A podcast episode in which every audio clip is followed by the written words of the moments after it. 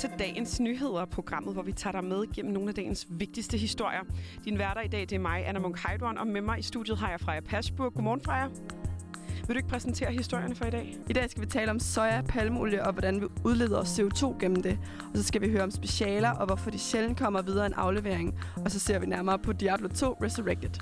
Og til sidst så runder vi dagens forsider som altid. Velkommen til. Herhjemme i Danmark, der importerer vi over 1 million ton soja og palmeolie om året. Vi bruger det i alt fra dyrefoder, fødevareproduktion og kosmetik. Og vores import af palmeolie og soja, det er årsag til voldsomme udledninger af CO2. Faktisk står vores årlige import af soja og palmeolie for udledningen af hele 7 millioner ton CO2. Og det gør det blandt andet, fordi der bliver fældet en stor del skov i Asien og Sydamerika for at lave landbrugsjord til dyrkningen, og så udleder selv transporten selvfølgelig en hel masse CO2. Og det er måske svært at forholde sig til, hvor meget 20 millioner ton CO2 er. Så lad os prøve at sammenligne det med udledningen i det danske landbrug. Den skal blandt andet reguleres i den kommende grønne landbrugsaftale, netop fordi det udleder så meget. Danmarks landbrug udleder hvert år 12 millioner ton CO2. Så importen af soja og palmolies udlænding på 7 millioner ton CO2 er altså ret hæftig. En ny handlingsplan fra regeringen, der bliver lanceret den 22. september, skal være med til at gøre Danmarks import af soja og palmeolie afskovningsfrit i 2025. Men så er spørgsmålet selvfølgelig, hvad det egentlig gør forskel, hvis importen bliver afskovningsfri. Og det har vi spurgt Aske Skovmand Bosselmann om. Han er lektor på Institut for Fødevare og Ressourceøkonomi. Hvis det bliver ansvarligt produceret, så kan vi være med til at, at styrke den del af den globale produktion, som rent faktisk lever op til, til, til krav til miljø, til natur, til afskovning, øh, men også til sociale forhold. Og så vil man have i hvert fald et, et, et stort område af den nuværende produktion, øh, som produceres på en måde, som vi også vil godtage her i, i Europa eller i Danmark. Øh, så, så det vil sådan være godt for, for naturen, det vil være for miljøet, det vil også være godt for de mennesker, som lever omkring øh, øh, markederne, de her store plantager, men også dem, der arbejder på plantagerne. I pressemeddelelsen for handlingsplanen, så står der, at regeringen helt konkret vil kæmpe for, at importeret soja og palmolie til Danmark i 2025 skal verificeres og dokumenteres som afskovningsfrit. Til med så vil regeringen presse på i EU for tiltag mod afskovning, så vi kan deltage aktivt i internationale initiativer. Men det kan ifølge Aske Skovmand Bosselmann være svært at vide sig sikker på, om regeringen opnår det ønskede resultat. Det helt overordnede mål omkring 2025, især for det offentlige indkøb, der skal det være afskovningsfrie. Det kommer jo også an på forhold, som, som ikke kun Danmark øh, er herre over. Alt soja, alt palmeolie, måske også kakao og kaffe. Det skal være eksempelvis certificeret. Det vil sige, lige op til en standard, hvor der er nogle krav til, at der ikke må afskoves for eksempel. Så, og, og, og hvorvidt det virker, når det er de globale virkeligheder, hvor man er ret langt fra de primære producenter og fra nogle af de handelsled, der er, inden varen kommer til Danmark, så kan det blive svært øh, at vide sig helt sikker på, at det rent faktisk også giver det resultat, vi ønsker. Spørgsmålet er så, hvem der skal få regeringens handlingsplan gennemført. Ifølge lektor for Institut for Fødevare og Ressourceøkonomi, Aske Skovmand Bosselmann, alle sammen, der skal tage del i kampen. Så det vil skal politikere, som, som laver nogle rammevilkår, så det bliver muligt for virksomheder at, at leve op til, til nye krav ikke, omkring øh, afskovningsfri import.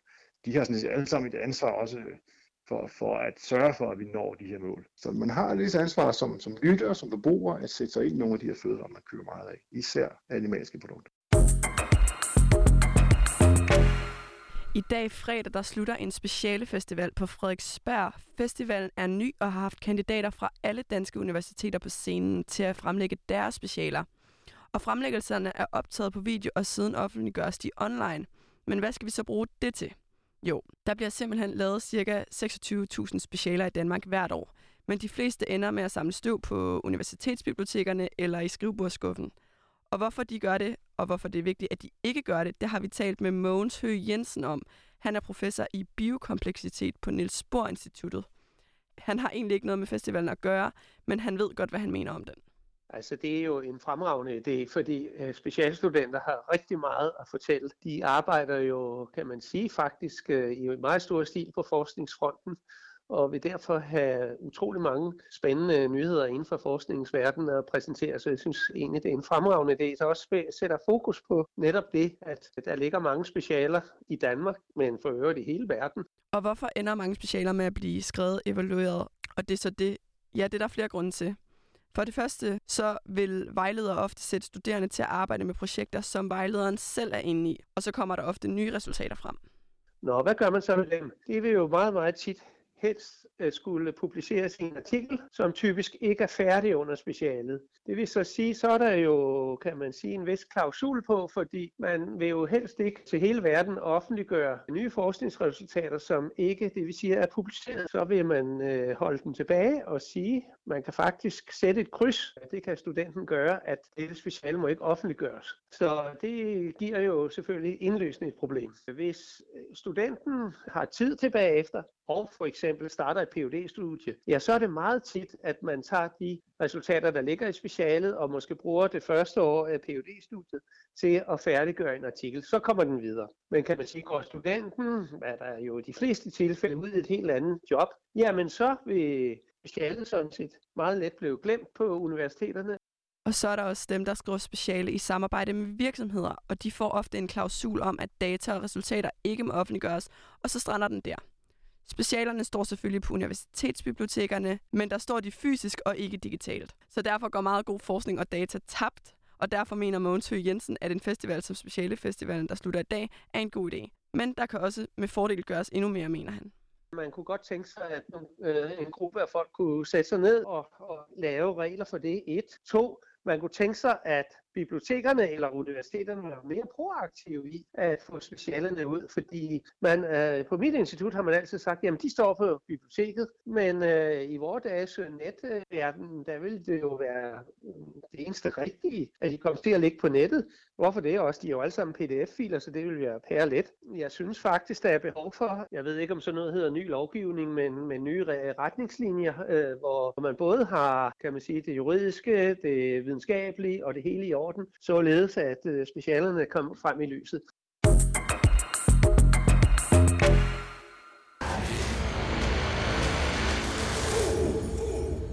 I nat der udkom Diablo 2 Resurrected, og der har derfor været en kæmpe hype blandt fans, og det var også lyden af spillet, I lige hørte her. Og det er jo så bare en ny og mere opdateret udgave af originalen, som i 2000 blev udgivet og blev en kæmpe succes og var et af de mest populære spil i den her periode. Men den her øh, genudgivelse af spillet, det sker oven på en gigantisk shitstorm, shitstorm for producenten Activision Blizzard, som står, spa- som står bag spil som World of Warcraft, Diablo og Call of Duty. For i juli måned, der kom det frem, at den amerikanske stat Kalifornien har sagsøgt Activision Blizzard efter anklager om lønforskelle mellem køn, prioritering af mandlige ansøgere og grænseoverskridende seksuel opførsel. Men en af dem, der i hvert fald er helt sikker på, at han skal spille Diablo 2 Resurrected, det er 28-årige Sebastian Panton, som øh, har forudbestilt spillet. Og hvorfor den her lancering er så fed, det kan du høre her. Det er et spil, som jeg har brugt rigtig, rigtig lang tid på at spille i mine øh, yngre år. Og så er det jo klart, når der kommer de her reworks, så ryger der da lidt nostalgi op i, i en. Så er det da fedt, at der lige pludselig øh, er en tidsvarende udgave af det. Det glæder jeg mig da helt vildt til. Nu må vi se, hvor meget tid jeg får til at spille det. Der er nogle lidt andre vilkår. det bliver spillet under i dag, i forhold til, at man har fået familie og sådan nogle ting. Så ja, det, øh, det er jo nostalgien. Det er jo fordi, det er et godt spil. Så det glæder jeg mig til. Men ja, som sagt før, så kommer den her genudgivelse af spillet altså oven på nogle ret store krænkelsesager i Blizzard. Men på trods af det, så øh, ser det alligevel rimelig godt ud for salget. I hvert fald ifølge Louds helt egen gaming-ekspert, nemlig vært på gamingprogrammet Gameboys, Daniel Mølhøj, som jeg har snakket med. Jeg tror, at Diablo 2 har nok nostalgifaktor til sig, at jeg tror, at mange af de her gamle spillere, som måske spillede den originale udgivelse tilbage i 2000, kommer tilbage til Diablo 2 Resurrected. Så jeg tror ærligt, at Diablo 2 Resurrected kommer til at have et helt okay salg, selvom at Blizzard er i relativ modvind. Det ved Blizzard jo også godt. De ved, at hvis de spiller på den her nostalgi, så kan de ligesom bringe flere folk tilbage ind i den her verden her. Og da Activision Blizzard i sommer blev sagsøgt, så kaldte de anklagerne for blandt andet forvrænget og falske, og efterfølgende skrev 2.000 nuværende og tidligere ansatte dog under på, at de fandt ledelsens udtalelser for afskyelige og krænkende. Men øh, det er altså ikke noget, som Sebastian Panson har tænkt yderligere over. Jeg ved godt, altså jeg, jeg er egentlig ikke sådan en, der, der, der, der tænker så meget over de større formål. Jeg, jeg føler mig som en, som en lille fisk i et kæmpe stort hav, og selvfølgelig burde jeg da selvfølgelig forholde mig noget mere til det, men jeg tror, det overskygger det store øh, billede, at, øh, at jeg synes, at det spil her, det skal jeg bare have. Altså, så det har egentlig ikke været med i min overvejelse, nej. Og ifølge Daniel Mølhøj fra Gameboys, ja, så er den originale udgave af Diablo 2 altså så stor og populær, at Blizzard er meget svær at røre. Diablo 2 som spil er jo et af de største sådan, hvad kan man sige, RPG-spil, der nogen er blevet produceret, når det kommer i hvert fald til sådan den her Diablo-stil af videospil. Så det er virkelig sådan et enormt stort callback til, for rigtig, rigtig mange gamere, rigtig meget nostalgi, og jeg tror virkelig, at der kommer til at være vanvittigt meget trafik til den her titel her. Så er det tid til forsider, og øh, på Jyllandspostens forside, der er en artikel om, at regeringsreformudspil skal give ledige indvandrere pligt til at arbejde 37 timer om ugen, hvis de vil modtage fuld offentlig ydelse.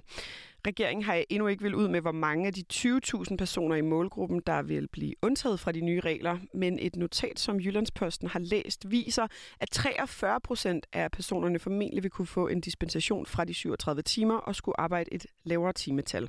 Dermed så vil op til 8.600 personer ud af de 20.000 altså formentlig skulle møde til nytteindsatser, som er færre end de 37 timer, som regeringen ellers ligger op til. Og så bliver Danmark sagsøgt, det skriver politikken. To danske brødre på to og fire er en del af fem børn med dansk statsborgerskab, som skal blive i lejre i Syrien, fordi Danmark ikke vil have deres mødre med i en evakuering. Konkret så har staten valgt, at man ikke vil evakuere tre kvinder, som har fået frataget deres danske statsborgerskab, men hvor deres tilsammen fem børn har dansk statsborgerskab. Staten har altså valgt, at de vil hjælpe børnene, hvis møderne giver afkald på dem og derfor mener foreningen Reputate the Children Danmark, at den danske regering bryder dansk lov og internationale konventioner, og derfor sagsøger foreningen nu staten med advokat Knud Folchak i spidsen. Og så kom vi igennem dagens nyheder. Den var tilrettelagt af Mathias Damgaard Holst og Thijs Eriksen. Din værter, det har været mig, Anna Munk Heidor, og dig, Freja Pasbuk. Tak fordi du lyttede med.